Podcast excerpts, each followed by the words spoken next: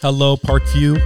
This is Thomas Hoke, and I want to welcome you to the Parkview Groups podcast. This episode is for the week of March 13th through 19th. So it relates to the passage upcoming to be preached on Sunday the 19th. My goal each week on this podcast is to inform and guide group members and to train group leaders and whoever else wants to learn at Parkview on how to make disciples. So this week we are going to learn from Acts 22 and 23, and we'll have a short training on group prayer. Uh, so let's remind ourselves what we're doing here. Community groups make whole disciples by cultivating an environment of relational safety where the spiritual initiative of the group leads to the growth of each member. So let's uh, let's take it away. All right, a couple things to uh, update you about. Actually, really just one big thing. Uh, you probably are aware that we have a big special event coming up Easter Sunday. Easter Sunday is on April 9th this year, which I think is basically just about the earliest it possibly can be, April 9th. And so uh, that means Good Friday is on April 7th. Um, what we're going to do this year is April 7th, we're going to have Good Friday services at Central Campus only at 6 p.m. And on Easter Sunday, on the 9th, we'll have services basically at our normal times in our normal places. So at Central, 9 and 10.30 and at East at 10.30. So if you're listening to this, my invitation to you is to do three things. First, attend one. So decide which one you'd like to come to. If you're at East, you have one option. If you're at Central, uh, my encouragement to you would be first, if you're able to invite someone, which will be the other thing I'll ask you to do, obviously you're going to want to go with that person. Um, we also tend to have a lot more people at the nine o'clock. So if you want to go to the ten thirty just to serve and make room for for guests, that would be a great idea too. So attend one, uh, invite one. So invite someone. Who do you think the Lord might have in mind for you to invite to come to Easter service? People are often more open to joining you for uh, a well known Christian holiday uh, if they're not Christians, um, just to explore and see what it's all about. So invite someone and finally serve at one of them. Uh, the Easter holiday is a time when we have uh, increased sort of programming, things we're offering for new people, especially. And when we have things like that, that means we have increased needs to make sure everyone is welcomed well and um, cared for well in those services. So, Easter coming up, April 9th. Attend one, invite one, serve uh, during one. And my, if I were to give a fourth thing, it would be let's pray. Let's pray for Christ to be formed in us during this Lenten season as we prepare for Easter, Good Friday, celebrate Christ's death and resurrection, and for people to come to know Christ through uh, through those services. So that's all for the inform. You are informed. Let's move on to be guided through this passage. All right. In the guide segment, we want to get the big picture of this passage, navigate any speed bumps that could disrupt discussion, and give you a couple places to land in application. So we've got another large passage here in Acts 22. Um, and so I'll dive right in. Acts 22, and I'm actually going to start in verse 21 for a little bit of context. So remember, Paul is in Jerusalem. He has just given this speech to the temple. He's been sort of identified in the temple because of this vow he had taken, and the angry crowds tried to kill him. Uh, then the Romans intercede and he gives his speech. Um, and this is how it ends, basically. So, chapter 21, verse 21, sorry, 22, verse 21. Uh, says, And he said to me, that is, God, the Lord said to me, Go, for I will send you far away to the Gentiles. Up to this word they listened to him. Then they raised their voices and said, Away with such a fellow from the earth, for he should not be allowed to live. And as they were shouting and throwing off their cloaks and flinging dust into the air, the tribune ordered him to be brought into the barracks, saying that he should be examined by flogging to find out why they were shouting against him like this. I'll stop there. So, what's going on here? Uh, obviously, is that they've they're, they're enraged and they want to go grab Paul again, as they were trying to before. But um, they're shouting, they're throwing off their cloaks, and flinging dust into the air. These are signs that they just completely reject what he has said. Uh, throwing off their cloaks may refer to either to to uh, just an outward sign of their rejection of what Paul said, or it could be that they were sort of showing that they're ready to stone him. Uh, you might remember when Stephen is stoned, they took off their cloaks to stone him. Um, it could be that they were saying, Let, let's go ahead and give this guy the death penalty. Um, flinging dust into the air again is sort of a it's a an act of defiance. It's an act of of um, you're saying what you said is dirty, what you said is wrong, um, and we're going to show it outwardly. And so the tribune, whose whose job, the Roman tribune that here, his job is to keep order in the city.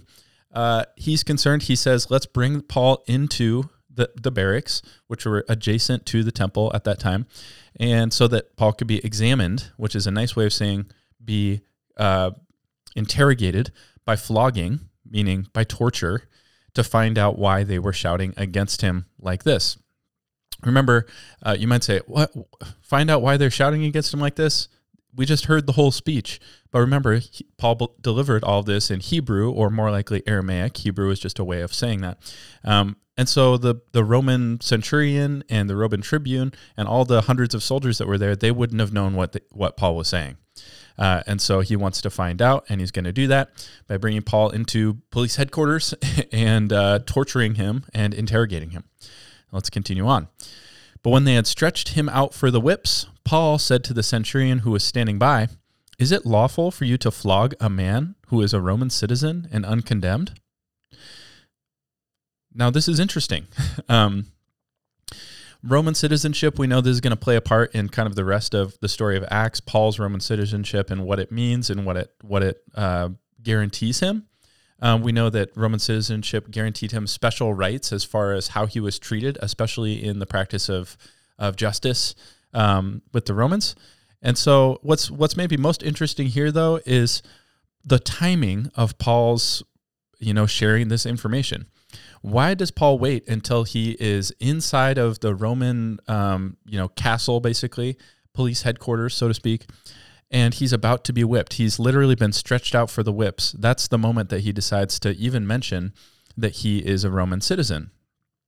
Now, there are a few thoughts here. Um, first would be that if he had done so, let's say when the when the Romans came out initially, saw that Paul was being beaten, the city's in an uproar, and remember they get him and they they put chains on him. Um, if he had at that moment before the whole Jewish crowd who remember their their big charge against Paul is he's not for the Jewish people. He is against us. He's against the law, the temple, this place, all that.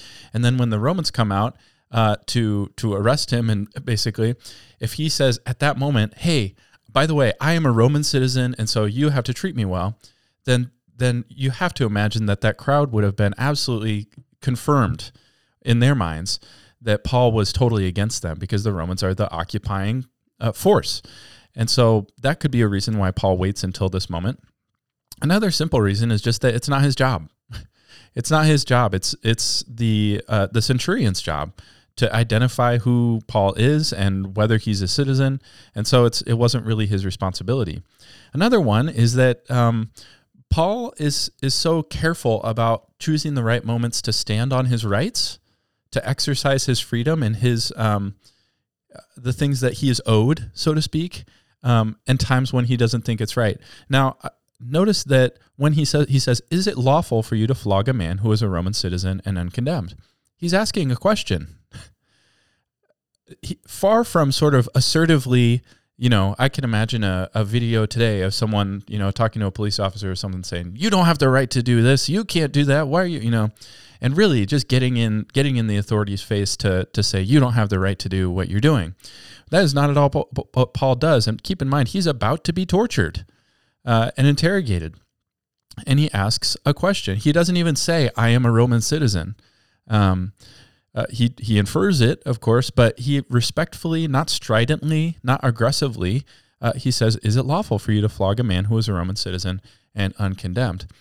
Uh, so when the centurion heard this, he went to the tribune and said to him, "What are you about to do? For this man is a Roman citizen." So Paul's message struck home, even if he didn't have to say it uh, outwardly.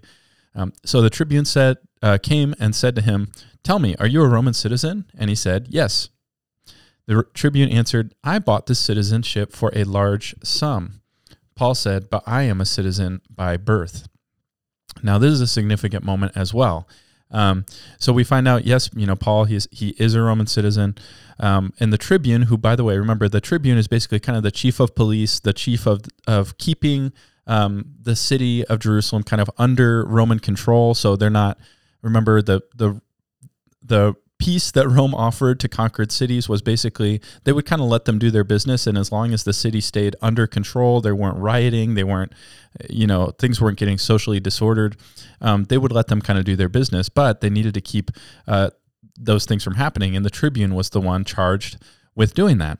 And so the tribune says, I bought this citizenship for a large sum. And Paul says, But I am a citizen by birth. Now, why would the tribune ask that question?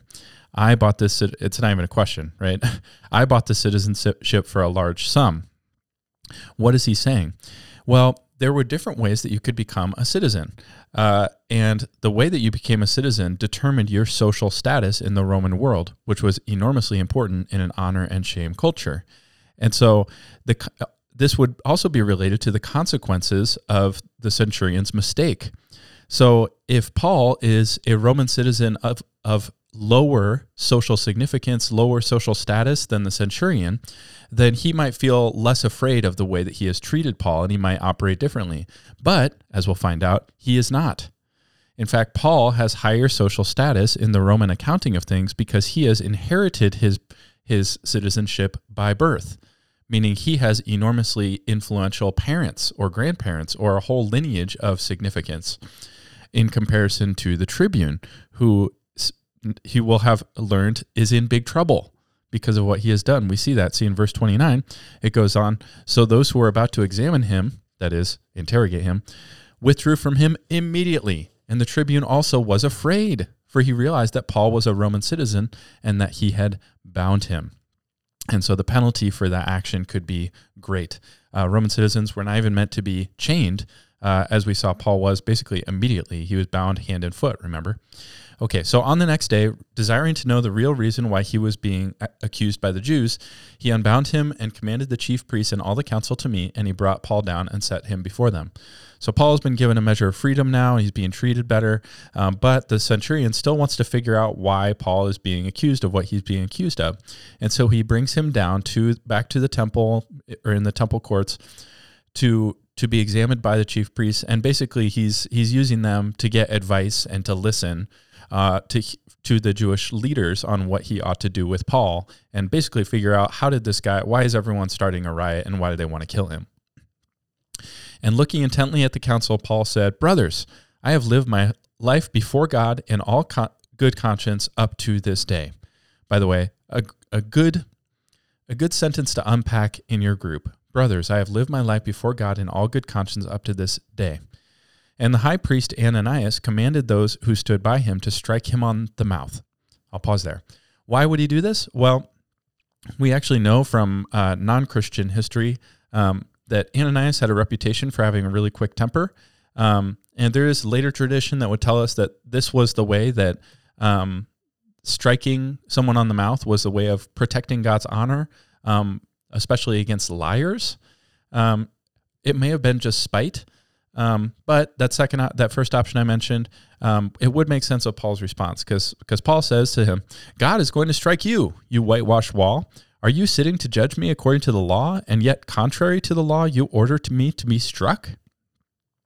And those who stood by said, "Would you revile God's high priest?" And Paul said, I did not know, brothers, that he was the high priest, for it is written, You shall not speak evil of a ruler of your people. So, what's going on here? Did Paul really not know that this guy was the high priest? Is that possible? Um, what is he saying? Um, and so there are a few possibilities. First, it could be that he genuinely doesn't know. Um, it's possible that Ananias commanded those who stood by him to strike him on the mouth non verbally. We know that Paul has vision issues from the book of Galatians and other places, possibly from when he was stoned. He was injured, may have poor vision, um, and so possibly he just couldn't see or didn't see. Um, so it's possible. Now, remember, he may not know who, which one is the high priest and which one is Ananias. We were not living; they were not living in a mass media age with newspapers and pictures. That's why Paul, remember, you know, he it takes it takes a while for him to be identified in the temple because there weren't, you know, wanted posters out there. of Paul saying, "Have you seen this man?" Um, you just you had to be identified in different ways. Um, but what does Paul's response then mean? Another option is that he is being sarcastic, or you know, some would say, well, he was just making a mistake, and I think it, we can be open to that option. Um, I think what's most likely is that this is Paul's prophetic critique of the high priest. Um, says, Contrary to the law, you ordered me to be struck. And they say, Would, would you revile God's high priest? And he said, I did not know, brothers, that he was the high priest, for it is written, You shall not speak evil of a ruler of your people. And I, I won't get completely into it, um, but the, some of the cases that I read, basically for which which option is best here, I found it most compelling that Paul was actually saying, "You you are disqualified as the high priest because you have rejected Christ." Um, and so uh, that one's really up for debate, though. It's not entirely clear why um, he responded this way. But moving on. Now, when Paul perceived that one part were Sadducees and the other Pharisees, he cried out in the council, Brothers, I am a Pharisee, a son of Pharisees. It is with respect to the hope of the resurrection of the dead that I am on trial. And when he had said this, a dissension arose between the Pharisees and the Sadducees, and the assembly was divided. For the Sadducees say that there is no resurrection, nor angel, nor spirit, but the Pharisees acknowledge them all. Then a great clamor arose, and some of the scribes of the Pharisees' party stood up and contended sharply, We find nothing wrong with this man. What if a spirit or an angel spoke to him? And when the dissension became violent, the tribune, afraid that Paul would be torn to pieces by them, commanded the soldiers to go down and take him away from among them by force and bring him into the barracks. So, uh, this it's sort of a bizarre scenario. It's it's very likely, very likely.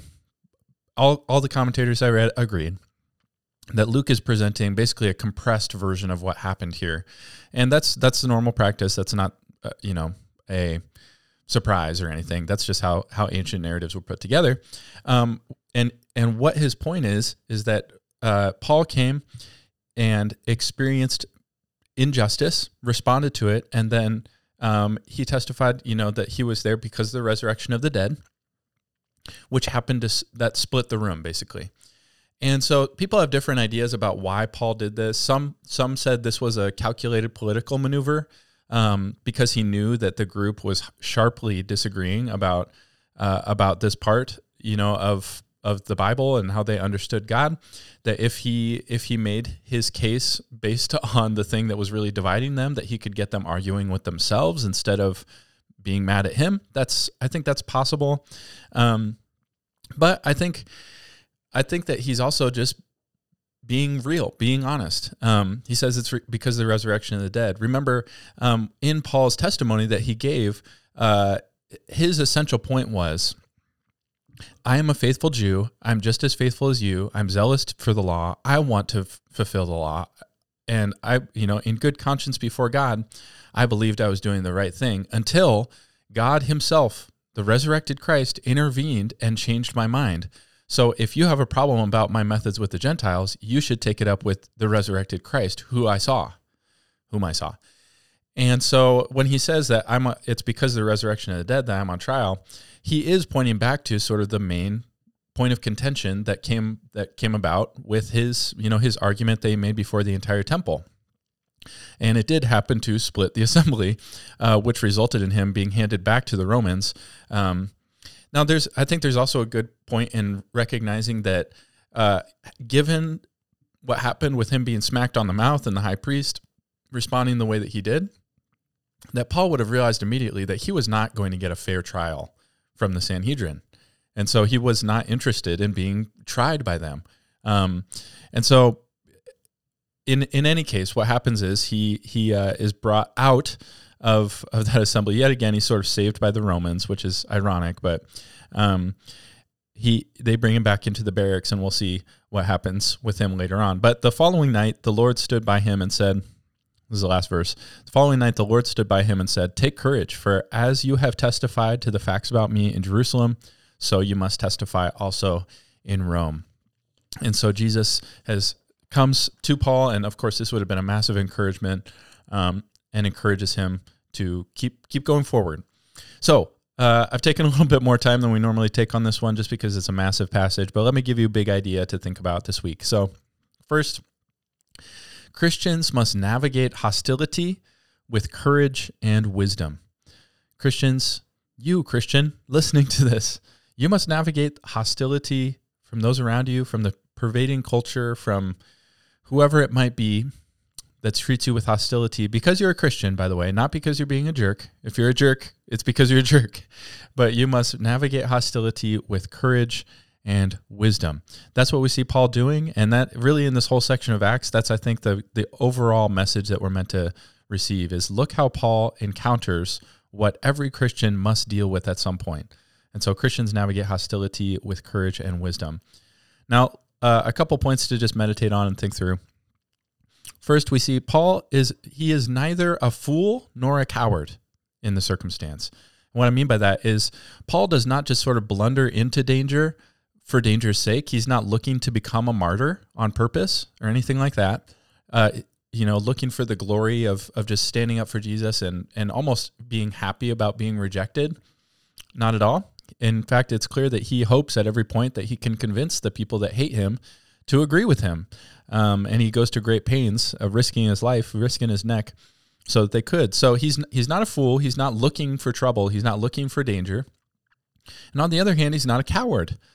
He's not afraid of danger. He's ready to go. He's ready to, like he's, you know, he said back in chapter 20, I'm ready to go. Not only, um, you know, I'm ready to die for the sake of uh, the name of the Lord Jesus. And so he's the two ends of possibility for our relationship with risk, right? Uh, if risk, our, our risk aversion is a spectrum from, on the one hand, being almost excited about risk and eager to be risky, um, all the way over to being so risk averse that we won't even open our mouths about Jesus. Paul is neither, right? He neither rushes into danger nor flees risk where, where uh, it's needed. So that's a question you might think about am I living a life? Am I having an appropriate relationship to risk, to rejection? Um, do you have a context where that even even matters? It can be really easy to sort of arrange your life in such a way that you you don't have any contact with people where you don't need to even answer that question. So maybe that's one worth thinking about. Um, secondly, and this uh, this is the only other one I'm going to mention, but is to just remember the Lord's affirmation you know these this is the the second time that we have the, the Lord Jesus directly encouraging Paul. You have to imagine just the incredible affirmation that would have been for Paul, who's undergoing this alone. We know, which would have been. I mean, just imagine how stifling that must have felt to have the Lord Jesus Himself come and affirm you. Um, that is what we all need, and because of of God's word, we know that we do have that, even if we don't have the Lord Jesus Himself appearing to us, that His Spirit is with us. Um, so remember the Lord's affirmation over you. Uh, if you had that kind of affirmation, what steps of risk, what steps of boldness and courage might you take? I'll come back to our my mentioning of Easter. Uh, who might you invite? Who might you look to be spiritually uh, active, giving spiritual initiative with to help them grow in Christ or go toward Christ? Um, if you had that kind of affirmation from the Lord, which you do, um, who might that be? So uh, some good points to think about. A great text. Can't wait to have it preached um, this weekend. Um, I think it'll be a great thing. Um, and so, with that said, that's the end of our guide segment. We're going to move on to training. Um, so, join us if you wish. And if you're a group leader, join us. All right. So, uh, here's the deal. As I was coming over to uh, record this podcast today, I realized that I forgot the book that I was going to basically reference all of my uh, everything for this week's uh, training topic on. Um, and so I think I, I've been thinking about just moving that to a different date, but I thought I can at least mention a couple of things. So I wanted to talk about prayer. Uh, how do we cultivate? Nope, I don't want to repeat the word. How do we encourage a culture of prayer in our community groups? How do we um, make prayer not just sort of a perfunctory last thing that we do. Uh, we should, so I guess we will. Last four minutes that we have rushed, a little bit shallow. Okay, maybe it's just me, but that's often how I feel like prayer goes in our group. Um, I can't help but think, what are people learning about prayer from the way that I emphasize it or don't emphasize it in the context of our group? I wonder how you would answer that question. Is prayer vital and deep? Is it is it happening not just inside of group, but do you know that it's happening outside of group between group members, praying for one another? I, have I've gotten a, a few really helpful sort of tips and encouragements from from what I have seen many of you do, and I've stolen so many of your ideas about how to encourage a culture of prayer in your group. And so I'm just going to mention some of those. This is my way of doing this in a short way since I forgot my book. Um, one is to start with prayer. So it's it's easy to let prayer kind of wait until the end, and then you know you're basically out of time, and you have to say, okay, who can pray for us in one minute? You know that kind of thing. Uh, an easy way to avoid that, you know, time pinch, uh, kind of messing with your prayer time, is to just put prayer at the front and say, if our goal is to maybe pray for five or ten minutes together uh, or more, can be a really helpful thing. Uh, then put it at the front so that uh, it's okay if the Bible di- discussion gets a little bit truncated this time because we we really value our prayer time together. Another one is I know of a group that p- basically passes around a prayer request sheet uh, each week, and each person just writes down what they need um, prayer for, and then they email that out to the group so that they can pray outside of group. Um, another one, one that I've done with my group is uh, to have prompts for prayer that end up with really rich biblical prayer that's focused on God um, is to pray through the prayers of Paul. Um, and so that's that's a really simple thing to do. You can go to a place like Ephesians 3. There's several of these in, in the New Testament. In fact, I could probably send some of these out to you if you guys are interested, and I'll just send them out. But um, you can go to places where Paul prays for the churches and then all I do is I just I'll, often I'll either print it out or I'll just have people turn there in their Bibles and I'll say let's sort of spend the next ten minutes, fifteen minutes um, praying through the prayers of Paul for for uh, Corinth, you know, let's say, or for, for Ephesus. And what I'll say is, hey, just find a phrase, find an idea in there, and then basically turn that into your prayer for for our group and and just in general. Um, and then it also really frees people who aren't comfortable praying, um, since they're often just sort of reading the passage and turning it into prayer. That can be a sort of a low pressure way to to pray in front of the group for those who are feel a little bit nervous about that. Um, and then finally, find extended times for prayer. Um, you know, if there there are times when you decide that your group needs prayer then pray. and if that means there, you know, we're not really going to do much Bible discussion this week, and instead we're just going to spend time praying for one another, then do that. Um, I think you know if you you kind of have to read the room and figure out what people are going to be able to do and be comfortable with. Uh, but that can be a really special, precious time to just care for one another by praying um, and so forth. Now, the thing that I was going to talk about today, like I mentioned in the book, uh, that some of you I know have read is by John Onwuchekwa on prayer. Um, it's a very simple book, very short book. You guys would love it. Let me know if you want it. Um, but he talks about prayer, uh, God oriented, God centered prayer. And so, one of the ways that I often will sort of push people to to think about um, what their spiritual needs are to sort of make sure that prayer is not just kind of a matter of asking for help with practical needs, although that's a good idea too, um, is to ask people, what do you need from the Lord through prayer right now? What do you need from the Lord through prayer? Um, I'll sometimes ask people if you could just get an infusion of the, from the Lord of something, what would what would it be right now? And so, uh, what that does is is help them think through. You know, what does what does my soul need right now? What is my spiritual condition? What am I? What do I need to actually grow to take a next step right now? Um, so those are just. A, I want to just give you a few little ideas about how your group might grow in prayer. Um, I'll have more to say at another time when I have my book with me. Uh, but uh, I hope that this uh, gives maybe it's just a little spark for you to incorporate a couple new ideas um, and try something to help your group grow in prayer. If you're a group leader or if you're a group member and you're listening to this, um, ask your group leader about it. Ask what you could do to be helpful. Um, so often, what I want to do is I want to prod people kind of behind the scenes and say, hey, it seems like uh, another group member could use some prayer right now. What if you reached out and asked? That's a huge help uh, for group leaders to feel like they're not just kind of the only ones uh, pushing things forward in that area. So go for it. All right. Well, with that said, let's uh, close our time in prayer. Lord, we thank you for our groups, our group members.